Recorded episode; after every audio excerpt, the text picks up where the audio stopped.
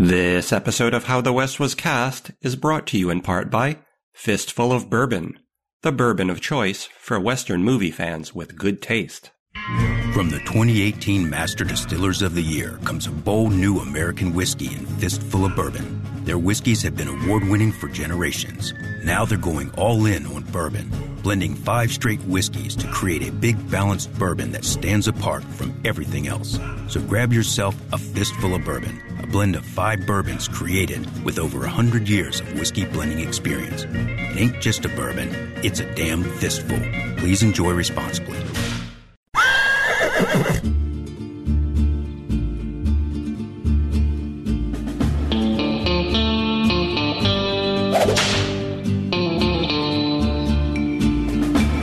Howdy, friends. You're listening to How the West Was Cast, a podcast dedicated to the best of the Western movie genre.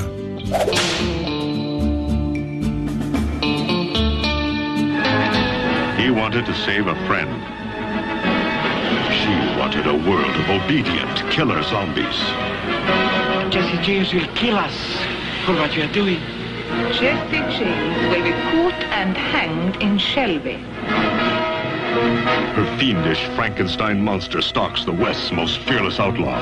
Save your strength, Jesse James. You will need it. That was the trailer to Jesse James Meets Frankenstein's Daughter, a Western horror film made in 1966. And on this special episode of How the West Was Cast, we'll discuss some of our favorite weird westerns and what makes them so scary. Hello, my name is Matthew Chernoff, and I'm a screenwriter and an entertainment journalist in Los Angeles. And I'm Andrew Patrick Nelson, a film historian and the chair of the Department of Film and Media Arts at the University of Utah. Now, if you enjoy this episode, be sure to follow us on Twitter, Instagram, and Facebook. You can find us at Western Podcast. That's at, as in the at symbol, Western Podcast. All one word. Tell us about some of your favorite horror westerns, or suggest another topic that you'd like us to cover on a future show. Okay then, Andrew, you've given some thought to the cinematic renaissance that audiences have been treated to lately when it comes to mashups between horror films and westerns. So tell us about that. The past decade or so has seen a discernible uptick in interest in movies and other media that exist at the intersection of the Western and horror genres. This interest has corresponded, roughly, with an increase in the production of these types of works. If you look at the tables of contents of recent academic books like Undead in the West or Weird Westerns, you'll find that, with some exceptions, the majority of the movies under investigation were produced over the past 20-odd years.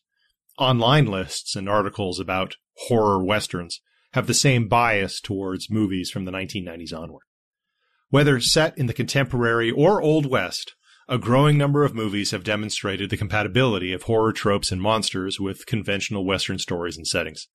Mysterious strangers, entire towns under the grip of despotic villains, men driven to madness by the ravages of nature and isolation, warnings and prophecies from Native American folklore. The horrific undertones of these and other venerable Western conventions have been brought to the surface in a range of recent films. Yet horror westerns, or even westerns with conventional horror elements, like the presence or even hint of the supernatural, were conspicuously absent when the western's popularity was at its peak, from the late 1940s to the early 1960s. Given the conventions I just mentioned, along with the strong psychosexual subtext of many westerns of the 1950s in particular, we may fairly wonder why so few westerns of the genre's classic period stepped over the line into outright horror. One answer is that the Western's heyday overlapped with a decade-long hibernation of the horror genre that followed the Second World War. As many critics have observed, the monsters that so terrified pre-war audiences, Dracula, Frankenstein, the Mummy, and so on, had, by the end of the 1940s, been reduced to jokes, a transformation exemplified by the smash success of the parody Abbott and Costello Meet Frankenstein in 1948. The most lauded horror films of the 1940s, the cycle of movies produced by Val Lewton at RKO that included Cat People and I Walked with a Zombie, eschewed larger-than-life monsters in favor of suggestive horror effects and psychological atmosphere, but even these began to lose their hold on audiences by the close of the decade. In horror's place, the science fiction film rose to prominence in the 1950s as the genre key to the anxieties of the age. These included the threat of atomic weapons and the potential infiltration of the United States by alien forces. The horror movie's reemergence over the course of the 1960s coincided with the start of the Western's wane as a popular genre. As a genre loses its hold on the popular culture, and as our collective understanding of the genre becomes looser and much more basic, the genre itself becomes more malleable and adaptable to new generic contexts. Experimentation with genres often first takes place in more niche realms, where the stakes are lower and audiences are more accustomed to creative combinations of different stories and forms. One of the first places this began to happen with Westerns and horror was in the 1970s in the seminal Marvel comic series Weird Western Tales, which gave us the character Jonah Hex. While the attempt in 2010 to bring Hex to the big screen failed, the ascension of the horror Western follows the trend that we discussed in our episode on The Legend of the Lone Ranger, where what was once niche culture for children is now mass culture for all ages. Or, as famed comic book writer Alan Moore put it in a recent rare interview, thousands of adults are queuing up to see characters that were created 50 years ago to entertain 12-year-old boys. What could be more frightening than that?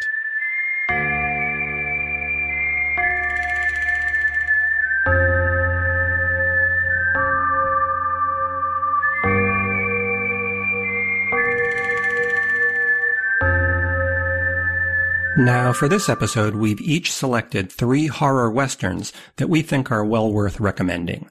Some of these films are available on streaming platforms like Amazon and YouTube, so if they sound interesting, by all means check them out and let us know what you think. Okay, Andrew, what's your first horror western? My first film is Teenage Monster from 1958, an independent film produced and directed, reluctantly, by Jacques R. Marquette. Marquette was a cinematographer who founded his own production company in the late 50s to cash in on the craze for teen pics, films purposely designed to appeal to America's emerging teenage audience. Teenage Monster was a rushed production, intended to fill out the second half of a double bill with another Marquette production, The Brain from Planet Arus. When Teenage Monster's director backed out at the last moment, Marquette stepped in, making it the only directing credit in his 30-year career. On a fateful day in June 1880, in a remote mining section of the Old West, a mysterious object fell from the sky which changed the lives and destiny of that small community. So reads the movie's opening title crawl. The mysterious object is a meteor, which mutates young Charles Cannon into the teenage monster of the title, a hulking, hairy brute with the mind of a child, played by 50-year-old actor and stuntman Gilbert Perkins. Charles's mother, Ruth, tries to hide him away from the citizens of the nearby town, only for Charles to repeatedly escape and, well, kill people. Charles then finds himself torn between his mother and the manipulative Kathy, a young woman who exploits Charles's tangled affections to her own nefarious ends.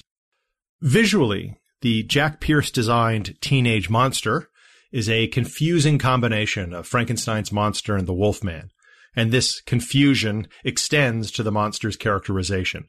Charles is alternately, or inconsistently, a pea-brained innocent and a vicious killing machine. The film never decides how we're supposed to feel about the monster, but, to be honest, this is just one of the movie's many loose threads. Trying her best to hold everything together is Anne Gwynne as the monster's mother, Ruth. Gwynne was a contract player at Universal in the 1940s, where she starred in a range of genre movies, including opposite the likes of Bela Lugosi, Boris Karloff, and Lon Chaney Jr. in horror pictures like Black Friday, The Black Cat, and The House of Frankenstein. Here, Gwynne delivers a committed, sincere performance as a woman who has sacrificed her own life and happiness in an increasingly futile attempt to shelter her abominable boy from the outside world. The other performances in Teenage Monster are also quite good. Movies like this are a reminder of the surplus of talent in Hollywood in the 1950s. In the end, Teenage Monster is good for a few campy laughs, but it's also an instructive example of the fundamental incongruities between the Western and trends in horror filmmaking in the 1950s. While many Westerns of the decade successfully incorporated teenage subject matter, Actor Robert Wagner's westerns like White Feather and The True Story of Jesse James are among the best examples. A western with an irradiated teenage monster? Well, that was clearly a bridge too far. Wow. I'm not sure if you actually got across how insane this movie is. I mean, that's why I love it. It's one of the weirdest mashups on the show. I mean, there really were a ton of teenage movies out there at the same time, so I can see why they went with this title that makes almost no sense when you see the actual monster. And you had Roger Corman's Teenage Caveman, I Was a Teenage Werewolf, Teenage Frankenstein. Then there were Teenage Zombies, and my favorite was Teenagers from Outer Space. That was a really good one. And they were all released within like 2 or 3 years of each other. So this was a popular fad at the time. The only difference was that those films featured actual teenagers and not just like a middle-aged stuntman in a wig. So, I mean, this lacks the authenticity of those movies, but it's great. Yeah, maybe I did understate it to a certain degree. I think when you know the background, it's pretty evident when you watch the movie how this really was slapped together at the last minute. And as I said, there are so many things happening that the film barely manages to contain them with a final climactic cliffside shootout, which I don't want to spoil it for anyone, but let's just say that death solves all of the film's problems for all but two of the characters. The other really strange thing about the movie, which you had mentioned in an email to me, is the monster's voice. Oh my God, it's so bizarre. It's like whoever decided that the teenage monster should have this whimpering voice that's totally dubbed in. He sounds like a blithering idiot the entire time, but everybody communicates with him like they know exactly what he's saying. It's such a weird choice. It's like watching somebody have a conversation with a toddler and they're both communicating with each other. It's like you wonder, are these other characters fluent in gibberish or what is it? But anyway, it's a great part of the film. It is. So, yeah, what can I say? If you've got 65 minutes to spare and a little bit of time on the internet, Teenage Monster still exists. It still looks really good and probably tells us more than anyone who made it could have possibly imagined about filmmaking in the 1950s. I don't know about you, but I was a little disappointed that we didn't get more scenes set in the gold mine. They introduced this kind of rickety gold mine early on, and then they kind of abandon it. We don't really go back there other than to get some gold. I was expecting when they introed that half the movie would be set in these mine sets where people are just wandering around. It would have been such an inexpensive way to shoot it. But they went for an actual movie set on a Western lot. So it's, I mean, in a way, it's better this way. Yeah, it was filmed at the Iverson Ranch, so it makes use of Western sets that would have been familiar to both movie and television audiences of that time. You know, I agree with you that my mind actually went to a similar space where there'd be some kind of labyrinthine climax and the monster would be familiar with the mine and would know his way around. And that's a separate movie, let's say. They go much more conventional Western in many respects towards the end of Teenage Monster. What's happened? The whole town seems deserted. That monster's on the loose right here in town. Anybody catch sight of this thing? A few kids playing in the street said he was 20 feet tall, covered with long hair, and had great big teeth. Behind these empty streets, these windows shut in fear, lies the strange story of a young girl who knows the secret of the teenage monster. Fascinated by an evil demon, unable to control her sinister desires, she leads the monster to his prey, sacrificing an entire town to his insatiable lust for human life. I saw him, the monster. He ran away from this barn carrying the girl. A posse in panic, not knowing what they'll find, man, beast, or demon from another world, as they pursue the loathsome killing thing they call the teenage monster.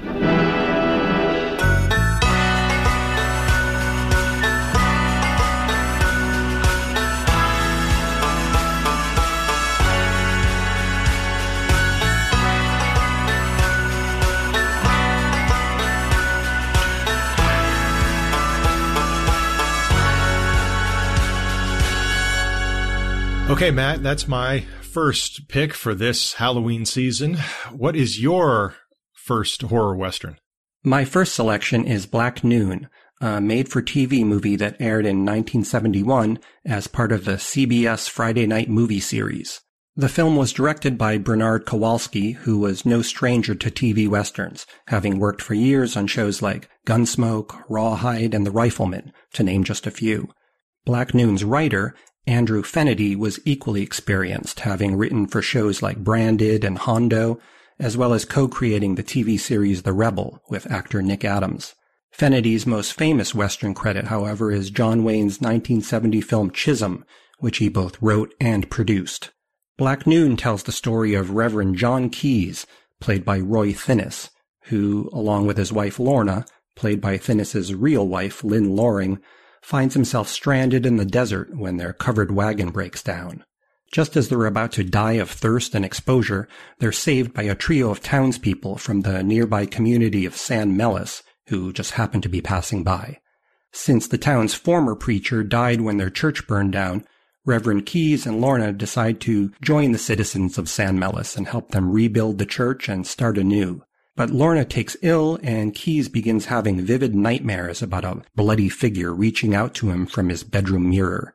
As if that wasn't bad enough, a gunslinger named Moon starts terrorizing the town, and it soon becomes apparent that sinister forces are at work in San Melis. The cast of Black Noon is filled with familiar faces from the 1970s, including Ray Milland, Yvette Mimieux, Henry Silva, and a 10-year-old Leif Garrett. The film also co-stars beloved Western character actor Hank Warden, who was a regular member of John Wayne's stock company of players and had been acting in the Western genre since 1935. Now, Black Noon is not one of the great horror Westerns. It's an extremely low-budget movie, even by TV standards at the time, and to call it slow-paced would be quite generous. But I first saw it as a rerun in the late 70s when I was about 10 years old, and let me tell you, it scared the hell out of me at the time. It was part of a cycle of satanic horror films that were released in the wake of Rosemary's Baby. These were movies loaded with occult symbolism and weird rituals. It's also a prime example of the popular made-for-TV horror movies, which were a staple of the 70s. Films like Crowhaven Farm, The Initiation of Sarah, and The Dark Secret of Harvest Home brought terror into viewers' living rooms on a near-weekly basis. In some ways, made-for-TV horror movies were just plain scarier than the average theatrical films of the time. Although they lacked special effects and were interrupted by commercials, they exuded a foreboding menace and gave nightmares to generations of kids like me who grew up watching them. Revisiting the film today, one of the things I like most about it is that it subverts the familiar Western trope of the fire and brimstone preacher. The movie takes that cliché and turns it upside down. Quite literally, in fact, when you think about the gruesome ending. And speaking of that ending, at the risk of giving it all away, I'd just like to point out that Black Noon was released 2 years before Robin Hardy's groundbreaking classic The Wicker Man. Not too bad for a long-forgotten TV movie. The satanic panic goes west in Black Noon, a film that I had not seen. I have to confess that the television Western, especially TV movies of the 70s and 80s, is something of a blind spot of mine. I don't think I'm alone as a quote-unquote scholar of the Western who doesn't know as much as he should about the way that the Western continues to develop on television in the 70s and 80s. So this is a fascinating historical document for a number of reasons. One, again, that satanic panic and just how bleak of a message this film ultimately conveys about the nature of satanic worship. There's really no hope even for the religious, which is really quite striking. You mentioned how this is a take on a really venerable conventional horror narrative. I think it's also an interesting inversion of the stranger comes to town narrative, which is a common one in the Western too, where normally we adopt the perspective of the townspeople who see the stranger come in. It's actually the really odd Western where we adopt the perspective of the strangers as they come into the town and try to learn the town's secret. One thing I really liked about this movie was how surprisingly effective of a job it does of concealing its ultimate twist until the very end of the movie. I thought pacing and concealing that twist was really effectively done. It was really impactful. I didn't see it coming in the way that the movie ends. On one of our previous episodes, you talked about the various depictions of the town in Western genres and how novel it was in the 1950s for the town to be depicted as corrupt or cowardly, and how overused that became then in the 60s and 70s. Well, this film definitely takes that concept to the next level. I agree. And another thing that I found really interesting about this movie is the way that it presents an idea that I think recurs not only in a lot of horror Westerns, but in a lot of Westerns set in the contemporary moment. And that's this notion that there are elements from the Old West that persist and end up haunting the West up to the present day. So, spoiler alert, this film's ending flashes forward to 1970, where a couple's station wagon has broken down, and the same three people from the beginning of the movie pull up in a pickup truck to offer assistance. And then we get this really great final shot from the rear view mirror that I won't give away. But that notion that there are these things from the Old West that continue to haunt us today, I think recurs in most of the movies we're going to talk about today, but also a lot of thinking about the American West in general. You know, the other thing I might mention to you is, as some of our listeners may know, and as you may know, Andrew J. Fenity kind of transitioned to being a novelist towards the end of his career. He's still alive. And he, it turns out, actually in 2015 released a novelization of Black Noon, which I have not read. I don't think you've read. Wow, I've never heard of that. Right. So I just found that out. So if anyone really liked this movie, that would be the next place for us to go.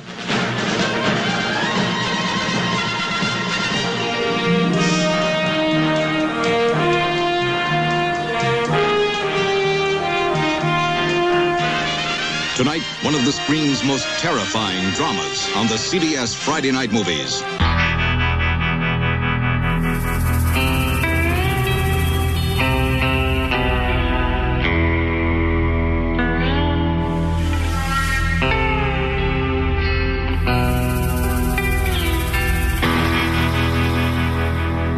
Okay, Andrew, and what is your second horror Western? My second film is Ghost Town from 1988. It won't surprise listeners to learn that I spent a lot of my youth in my local video store. And like many adolescent boys, as I wandered aisle upon aisle, lined with styrofoam-filled VHS cassette tape boxes, I was always drawn to the forbidden titles. And not those forbidden titles. Those were kept in a separate room, divided by a curtain and a large sign prohibiting anyone under the age of 18 from entering.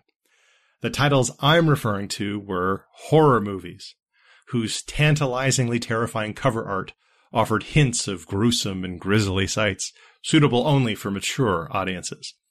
To this day, the art for two titles remains etched in my memory. One was the box for 1980's Halloween 2, with its menacing skull superimposed on a large pumpkin. The other was the box for Ghost Town.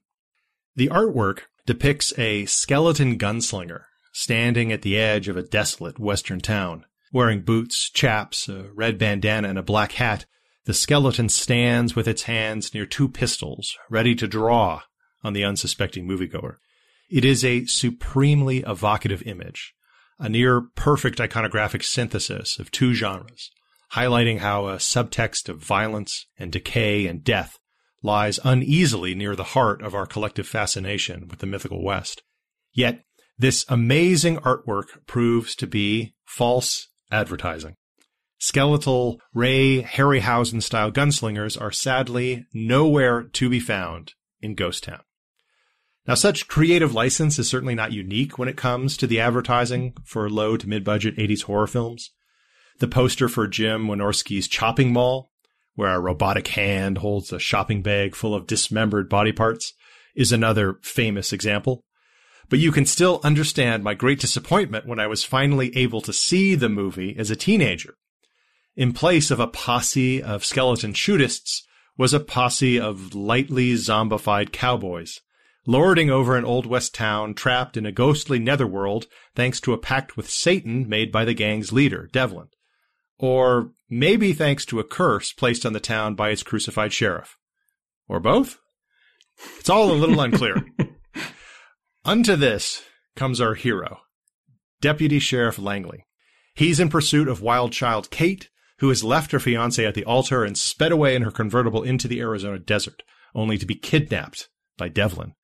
It's up to Langley to rescue Kate, defeat Devlin and his gang, and free the town from its century-long curse, and have some good old-fashioned ghost sex. I have revisited Ghost Town many times since its Scream Factory Blu-ray release in 2015, and have come to genuinely love this movie. It was one of the final productions of Charles Band's Empire International Pictures, the studio that gave us cult hits like Trancers, The Dungeon Master, Reanimator, Ghoulies, and Robot Jocks. Ghost Town certainly bears the hallmarks of many Empire releases. A novel take on an otherwise derivative premise. Game performances. The beautiful cinematography of Swede Mac Ahlberg. And a frustratingly underdeveloped story and characters. Whether because of cost-conscious editing or scripts that were being written as the movies were shot, or both, world-building was seldom an Empire Pictures' strength. The production of Ghost Town was, by most accounts, a chaotic race against time to finish production before Empire ran out of money. That it comes together as well as it does is impressive. Ghost Town may not live up to the promise of its truly awesome poster art, but the movie is still, to my mind, one of the most interesting and certainly one of the most enjoyable amalgams of horror and the Western. This movie is a gem. It's just waiting to be rediscovered. It feels to me like a much bigger budget, like Joe Dante-style fantasy film. It's that good. It knows exactly what it wants to be, and it delivers again and again in really fun, interesting, charming ways, which is more than you can say for a lot of the sophisticated horror films of that decade. And the acting is pretty good here. Jimmy Skaggs, who plays Devlin, I think does an excellent job. He really enjoys hamming it up beneath all that makeup. He's got a great wicked evil laugh that's right out of a Vincent Price movie. But for me, I think the big acting surprise is Frank Luz, who plays Sheriff Langley. That's a thankless role in a movie like this. It's usually the most boring part of the film, but he kind of holds it all together. He seems like a real guy, which really works in this film. It's kind of delightful. Yeah, we're introduced to him. Actually, we're not introduced to him so much as his ability with a firearm at first. He's in a junkyard shooting at random things that just happen to be expertly arranged for target practice. And he does come across as both supremely skilled, but also a down-to-earth ordinary guy whose boss is chewing him out, who's given a thankless task. So the film does a great job of establishing his character. You're absolutely right that this is a thankless job, being straight man to an army of ghosts, many of whom are going to have better lines than you, and also having to play opposite of, a bevy of beautiful women, as was common in most genre pictures in the 1980s. But he does a terrific job in this particular film. We also get a welcome cameo from legendary character actor Bruce Glover, who I love for his role as Mr. Wint in the Bond classic Diamonds Are Forever. He's got those great white cataract eyes. Any movie that puts contacts in somebody's eyes just to give them that ghostly white image earns my respect right away. Just like everything about it is just better than it ever needed to be. And that includes Harvey Cohen's score, which is really big and orchestral and adds so much old school grandeur to this low budget film. This was Cohen's first time composing a film score, but he had spent years before that providing orchestration for really big, large-budget horror movies like The Omen and Cujo. I feel like he took everything he learned on those projects and put it to great use in Ghost Town. It's the total film, the total package in many respects. The cinematography, as I've said, really, really elevates it. It's shot in old Tucson, so the sets are very good, but they're given a nice treatment, lots of dust, lots of cobwebs, lots of extra sand. It really is an atmospheric film that has very few moments that compromise its overall believability. I agree with you. It's just a gem waiting to be rediscovered. And it's unfortunate that the Blu-ray, as far as I know now, is out of print. It seems like the perfect movie for a much more, let's say, special edition treatment. So, Shout Factory, if you're listening, we're available. You want me, lawman? Outside in the street. 20th century law enforcement meets the Wild West. In a place where law is a forgotten word. Ghost Town. The long arm of the law. is about to reach out across 100 years. Ghost Town.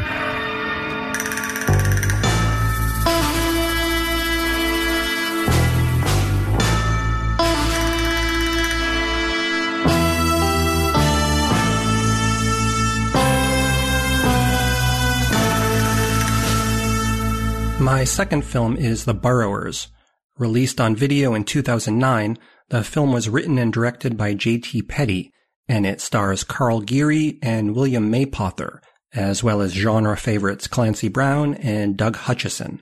Set in the Dakota Territories in 1879, The Burrowers tells the story of a small posse of men who set out to track down a family of settlers who've mysteriously vanished from their home in what's believed to be a violent Indian attack. Yet what this group of searchers quickly discovers is that marauding Indians are the least of their worries. Instead, they encounter a bizarre race of subterranean creatures who hunt their prey from beneath the earth. Now, I first became aware of director J.T. Petty back in 2001 when his debut film, Soft for Digging, made a lot of noise on the horror festival circuit. Shot on a budget of only $6,000, Petty managed to craft a quietly haunting ghost story about an old man who witnesses a child being murdered. He followed up that film with a project that, at least on paper, had very little going for it. I'm speaking, of course, about Mimic Sentinel, the third entry in the largely forgotten Mimic franchise. Against all odds, Petty somehow managed to turn this direct-to-video sequel into a surprisingly original and wonderfully gory combination of Alfred Hitchcock and David Cronenberg. Petty's next film was equally unusual. Titled Sandman, it was a micro-budget horror documentary that purposely blurred the line between truth and fiction. Although barely released anywhere and still quite difficult to find today, it's well worth tracking down for its extremely disturbing content. Which brings us to Petty's fourth film, The Burrowers. Shot by expert cinematographer Phil Parmet, who lensed The Devil's Rejects and Halloween for Rob Zombie, The Burrowers is a beautiful movie, filled with sweeping wide-angle shots of the sun-drenched New Mexico landscape.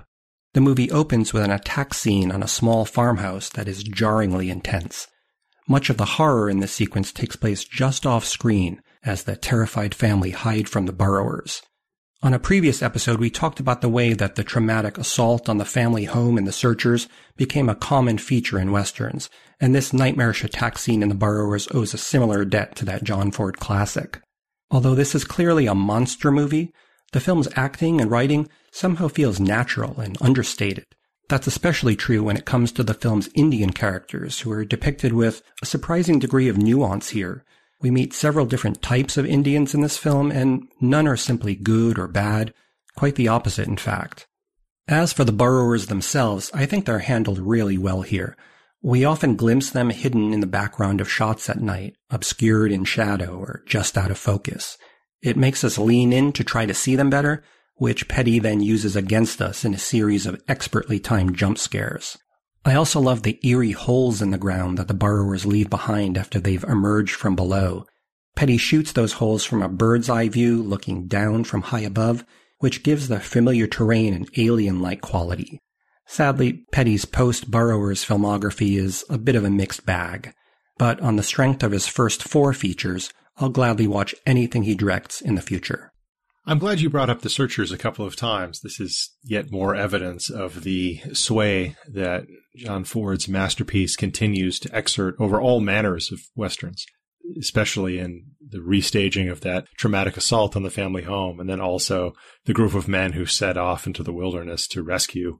Really, a kidnapped woman is the main goal in this one, only to find out that, one, the woman is not savable, and two, the kidnappers are completely alien, even more alien than Indians. A lot of criticism I've read of this film praised the seamless blending of Western and horror, and I think this film manages that balance better than most, in fact, better than nearly every Western. It'd be hard to find another film that feels so authentically Western, but also manages to incorporate horror elements. You mentioned the bird's eye view shots, which I love. Despite the fact that this film takes place largely outdoors, it manages to achieve a remarkably claustrophobic quality. And I think that's because of this really clever alternation between those bird's eye shots that you mentioned, but then also a lot of ground level camera work that either gives us the perspective of the burrowers or suggests their presence or recent presence. It's this kind of sandwiching effect where you get the sense that the characters are increasingly being wedged on all sides. And so I really like almost everything about this movie. Watching it, though, it's difficult not to think about a somewhat more recent horror Western about a group of men setting out to rescue a kidnapped woman. And that, of course, is Bone Tomahawk, a film that is much more famous and probably did a lot more for its director than did The Burrowers. Do you have any thoughts on possible connections or relationships between the two movies? No, but you're right. They really do work off of the same template in a lot of ways. There's even a hint here. I mean, we don't learn too much about the burrowers themselves, whether they're a completely different species or how they develop. We learn a little bit about what their eating habits used to be before the whites encroached on their space, but I feel like Petty hints that they might have been people at one point. Their bodies just look sort of twistedly human. So when I think about that compared to Bone Tomahawk, it's like both of the threats are people who've gone underground and have reverted back to a primitive state or devolved somehow. And they both sort of work off the same template, but I really prefer this take on that template. Yeah. Now, your point about the burrowers or the threat is an interesting one. I think it's to the film's benefit that we don't learn too much about them other than, again, those eating habits. But the suggestion that they're perhaps one of the original inhabitants of North America or something like that, that they aren't an Indian tribe, is in some ways less, to use an academic word, problematic than a film like Bone Tomahawk, which, you know, suggests that there are Indians and then there are savage Indians out there. But of course, that film's director is I guess his thing is to court a kind of racial controversy. That's kind of his modus operandi, for better or worse. So I have to think more about which film I prefer. I think Bone Tomahawk kind of does a Bud Baedeker type thing in some places with its characters and the long sort of reflective dialogue that they have, whereas this film is maybe more, I don't know if it's more Ford or Anthony Mann. I'd have to think a little bit about it. But it's certainly a film that both fans of the Western and fans of the horror genre should seek out immediately. What do you think about the Indian depiction here? Yeah, I'm interested in your take on that. I thought it was very sensitive and interesting in the way that we get the difference, particularly the difference of the Mohawk tribe, right? That there are different Indians who are at odds with one another. We get the white man who knows Indians, whose grasp of languages is good, but not great. So he's an imperfect translator. You know, the really powerful scene is where the Mohawks are saying a word that sounds like little fish. And then they ultimately realize the word that they're using is bait. I really like that moment a lot, just that realization. You're right. Language plays a big role here, which is kind of interesting. The Indians communicating with them becomes all important if you're going to survive the night. Well, that's really the message of the movie, that the heroes of the movie, for what it's worth, are the ones who are actually willing to engage in some kind of dialogue with their ostensible enemies in order to survive, so that the group can survive. And that is sharply contrasted with the American military, who is completely uninterested in communicating with anyone and is out there to impose a particular view of the world on anything that they come across.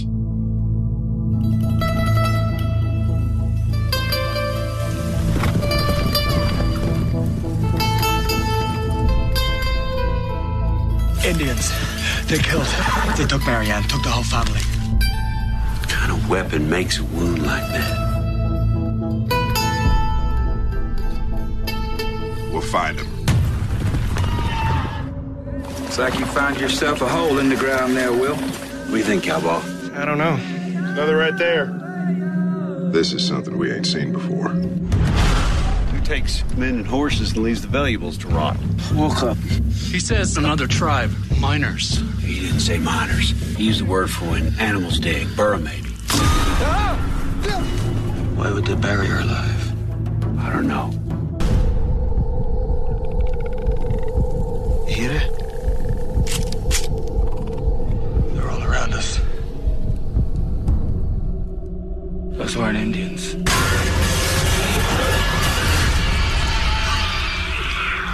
Okay, Andrew, and what is your last horror Western?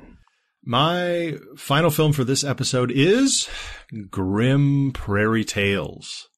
This movie was written and directed by Wayne Coe. It's his directorial debut. He was a poster artist for Universal before this point. And the movie was released in 1990. The film stars Brad Dourif as Farley Deeds, a clerk en route to Florida on horseback to see his wife and her ailing mother. Making camp one evening on the open prairie, he's joined by Morrison, a bounty hunter, played by James Earl Jones. Morrison is transporting a scalped corpse on his horse, which establishes the requisite mood of foreboding. Over the course of the evening, the pair swap 4 spooky stories around the campfire. Tale of a callous cowboy who desecrates an Indian burial ground, a young man who comes to the aid of a pregnant woman he finds roaming the plains alone, a settler family whose patriarch harbors a dark secret, and, in the longest and most elaborate tale of the 4, a gunslinger takes part in a gruesome showdown that ends up haunting him long afterward. After each tale is told, Deeds and Morrison converse on its merits. Like Ghost Town, Grim Prairie Tales did most of its business on VHS.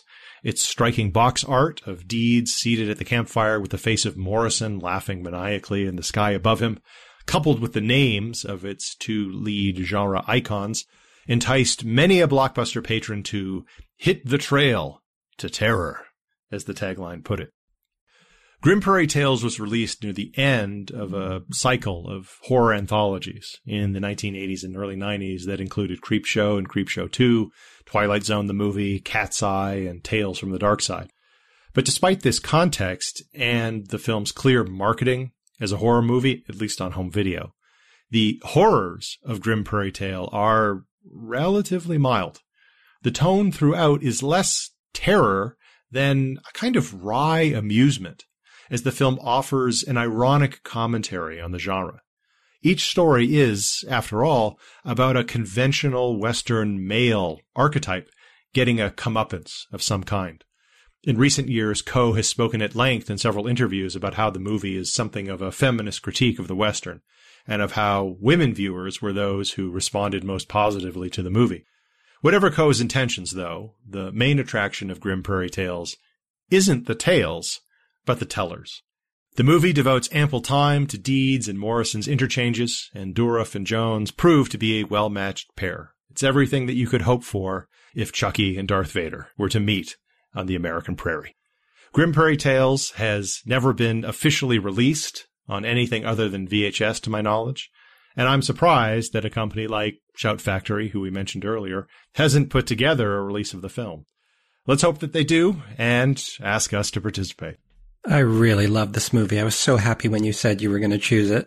It's, like you said, it's perhaps the only horror anthology where the wraparound segment is so much more memorable than the actual stories. Normally in these kind of anthologies, the wraparound is just an excuse to get to the story, and they're usually the most simplistic part of the film. And here, this is the memory that I come away with. It's the 2 of those men talking to each other. And what's really cool about those scenes is that it develops over time. They have an actual relationship. I think the first time I saw it, I was worried that it was just going to be the same note hit over and over again, with Brad Dourif being kind of complaining all the time and James Earl Jones just hamming it up. But Brad Dourif starts to like James Earl Jones' character, and the 2 men become sort of simpatico with each other. It's really a cool relationship that develops, like a one-act drama. That's right. The sympathy that develops is actually pretty moving. And Morrison has this, bit where he has to take a swig from his flask before he's able to conjure up a particular tale. And there's the suggestion that it's maybe actually kind of physically painful for him. So before he tells the last tale, which he feels compelled to tell because Deeds has essentially one-upped him, there's this genuine kind of concern on Deeds' part. Don't do it, Morrison, don't do it. But he ultimately does it. And then, ultimately the wraparound story, is, as you called it, really becomes the 5th of the Grim Prairie Tales, as there's this really kind of amusing punchline with the corpse that Morrison is taking to the nearest law enforcement officer, let's say. It has to be said, Jones' monologues throughout this film are awesome. The way he punctuates every line with the spit tobacco, and he does that great thing I love with actors like him, where he uses the costume in such wonderful ways. I mean, his costume is great. This giant fur parka thing that he's wearing. He just loses himself in this pure character role. He's very comical and oddly creepy, but it's a great performance. Like, it's just the perfect character role. Well, as you know, I'm a great fan of Conan the Barbarian. So any movie where James Earl Jones appears in a long flowing wig is a sign of quality. The story, I think, that strikes me the hardest is that third one, the one that Brad Dourif delivers. It's such an odd, unexpected story. It's interesting that it's so much more complex than the other ones, emotionally anyway. It's this deeply disturbing family drama that feels less like something Stephen King might write and something Joyce Carol Oates might write. Yeah, it's the only of the three that doesn't involve any kind of supernatural element. And I think the way that it's followed up with the kind of the interstitial play between Deeds and Morrison is actually quite good, because, you know, Deeds' story concerns, you know, what is essentially a lynching. So there's this kind of disturbing racial component to it. And the film never makes anything of the racial dynamic between Deeds and Morrison, but there's a palpable suggestion that part of the impact of the story on somebody like Morrison is that unsaid part of it. And, you know, he comes away, you know, first quite moved, and Jones is really good here, but then animated and motivated to tell a better story, which is an even kind of a deeper dive into the realm of the supernatural in many respects than some of the other ones, you know, so much so that it involves an animated sequence in that fourth segment. So it certainly does stand out in many ways. Not only is the only story that Deeds tells, but also for all the other reasons we've said. Now, I don't know if you've seen this other horror Western anthology that came out the next year called Into the Badlands, with Bruce Dern as a gunslinger who tells a bunch of stories. No. I think there are three in that one. Now, can't say that I have. It's worth checking out to compare the two. It's not as memorable. I mean, it's in a lot of ways, technically, it looks much better, but the stories don't have the same resonance, and it lacks that wraparound, that kind of interesting, lovable characters telling you these stories. It's much more conventional, and this film is just so much more unusual. I'm going to tell you a story that'll stick to you like an eyeball to a cactus needle. There is a grim menace in the West, stalking the weary traveler. Who are you? Its name is terror. I know a story. I like it. Horror roams the wilderness. Feel the fear. Ah! Yours is a ripe one. In an Wild West. Grim Prairie Tales, starring James Earl Jones, Brad Dourif, and William Atherton. It's disgusting. It's just sick. Where did you dredge up a story like that? You liked it. Grim Prairie Tales.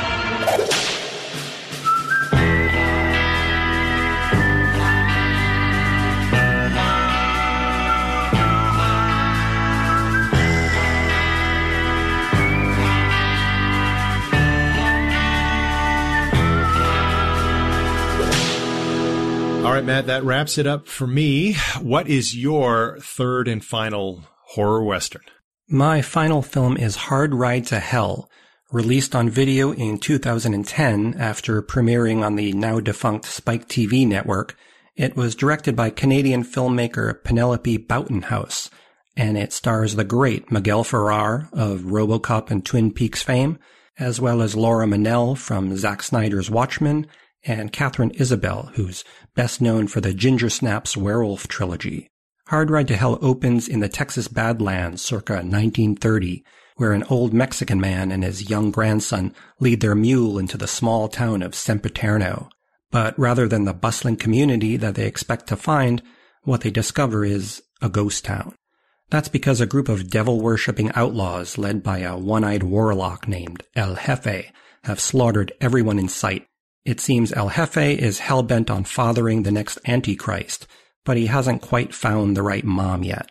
After carving an unborn fetus from a pregnant woman's belly using a broken tequila bottle as a scalpel, El Jefe and his men ride off on horseback in search of fresh victims. The action then jumps to the present day, where a group of friends are traveling through the same area in a Winnebago. As night falls, they encounter the immortal El Jefe and his band of supernatural outlaws, who've now traded their horses in for motorcycles. Aided by a resourceful traveling knife salesman, the friends battle the unkillable bikers and eventually make their final stand back in Semperterno, where the story began. Now, so far I failed to mention the film's writers, and that's because, well, one of them is me. Hard Ride to Hell was the first spec script that I wrote with my then writing partner David Rosiak. We spent about a year writing it, and we were thrilled when it was optioned by a production company that was producing some really cool stuff for television. After that, we were hired to write a whole slew of genre movies for various cable networks, and curiously enough, although Hard Ride was the first script that we sold, it was also the last one to get made, but hey, better late than never. The film was our love letter to the drive-in movies that we grew up watching as kids. David was raised in Texas, so naturally we set the story there. The actual plot of the film was a combination of ideas that we both had been developing on our own, and when we finally mashed them together, everything fit perfectly. Now, obviously I'm a little biased when it comes to Hard Ride to Hell, but I have to say, I'm really proud of this movie. Out of the 5 scripts of ours that were eventually made, this one is definitely my favorite. Miguel Ferrar brings a Lee Van Cleef-style swagger to the role of El Jefe, and I think he's just wonderful in the film. It's like he stepped right out of a spaghetti western, which is exactly what we were picturing when we created the character. Apparently he was a bit of a loose cannon, though, to work with on set, and almost got fired at one point, but really, who cares when he's that good on screen?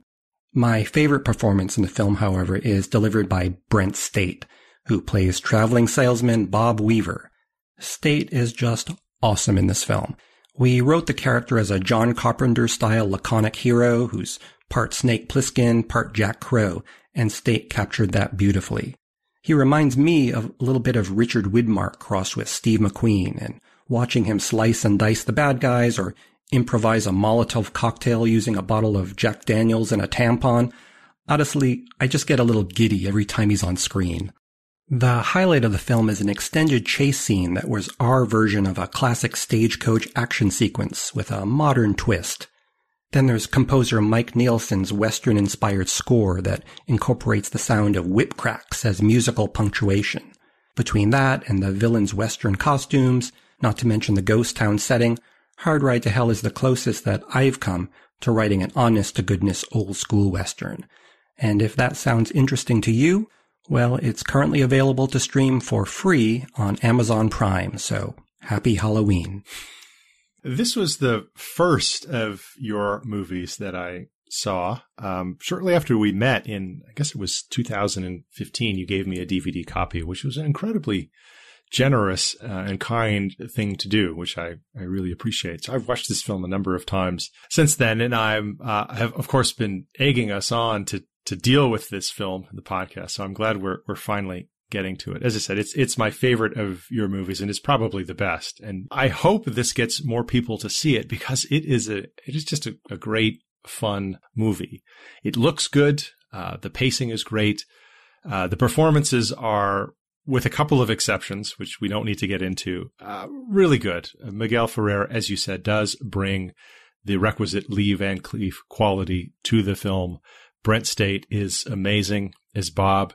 His scenes are perfect. I especially love and his interactions with the waitress. Those are very John Carpenter in the way that he rebuffs her advances in a kind of playful fashion. I think that's just wonderful.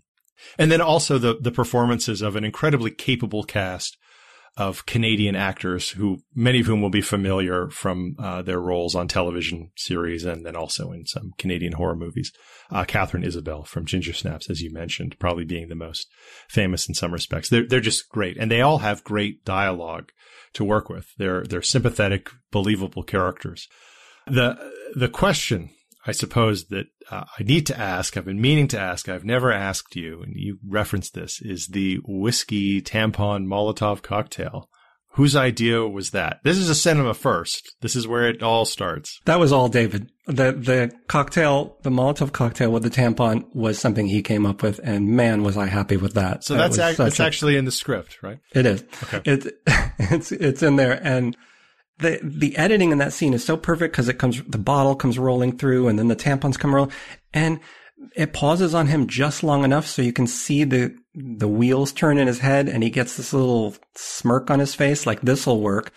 And after he throws it out the door of the speeding Winnebago and it lights a biker on fire, that's the coolest moment right there, when one of the characters turns to him and says, "Who are you?" Yeah. And he's just got this smile on his face. I think we wrote in the script, after he throws it out, you can see on his face he's loving every minute of this scene. So, I mean, kudos to Brent State for really bringing it. Maybe just a question about the development of the movie, because the director, Penelope Butenhos, has a writing credit as well. So at what point did she get involved, and what did she bring to the project after you and David had worked on it for a year? That's a little bit controversial for us. What happened was David and I wrote the script, and it was optioned, and then we didn't hear anything about it for a few years. We just kept writing for the same company, doing these TV movies. And then a few years later, I think David was Googling something, and a notice of Hard Ride to Hell was about to come out on video. They never let us know that it had been made.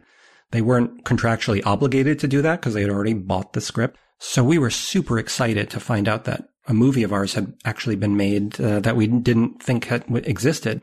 So we contacted the producers and we said, "Hey, are we still credited on this thing?" Because we had no clue if they rewrote it. And they said, "Oh yeah, you are, but so is the director." And when we saw the film, almost nothing is changed. Nothing's added. The only thing that happened was there was another person in the Winnebago, another character who got killed at some point. And Penelope sort of gave all of that character's dialogue to other characters and spread it out. I think she trimmed a few things, like the motorcycle gang also had a bunch of feral children with them that had razor blades glued to their fingers. In addition to the dogs? Oh, yeah. In addition to the dogs. Okay. They were on leashes, and it was right out of Road Warrior. We had feral kids. She cut all of those for obvious reasons. Sure. There was a whole climax in the church where, in our version, the church had this massive bell tower, and somebody goes up and falls. The bell comes crashing down with them on top of it. It was a much bigger thing. At one point, the Winnebago tips over, and that's why they can't drive out of town. So she did some editing on the script. She didn't really add anything new. It's all just cutting stuff that was either too ambitious or too expensive or something. And yet somehow she ended up with a writing credit on there. If we had been aware at the time that they were making the film, I'm pretty sure we could have brought that to the WGA and said, "Hey, this is a little sketchy." But we were just so happy that the movie existed and that she did such an awesome job directing it that, you know, sharing the credit is fine. Yeah. That's a little surprising because by that point, you know, you had, as a writer, established a pretty solid reputation in this sort of general type of movie. It's kind of, you know, direct-to-video, made-for-TV genre picture. So it's a little unusual that you wouldn't have been at least notified at some point. But hey, I mean, if the movie gets made and it's still your movie, I guess you can't complain too much. Trusted me to serve you. Take this gift and guide my hand to your purpose. The flesh is before you.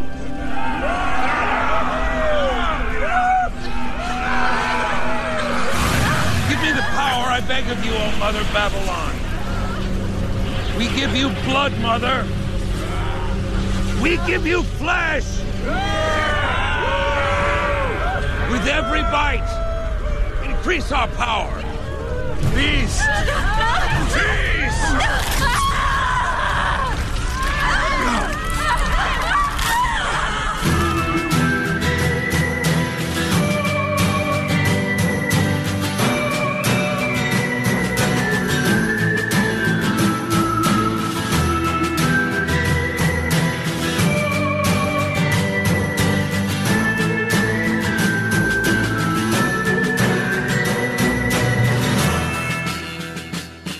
that about wraps things up for our terrifying horror western episode.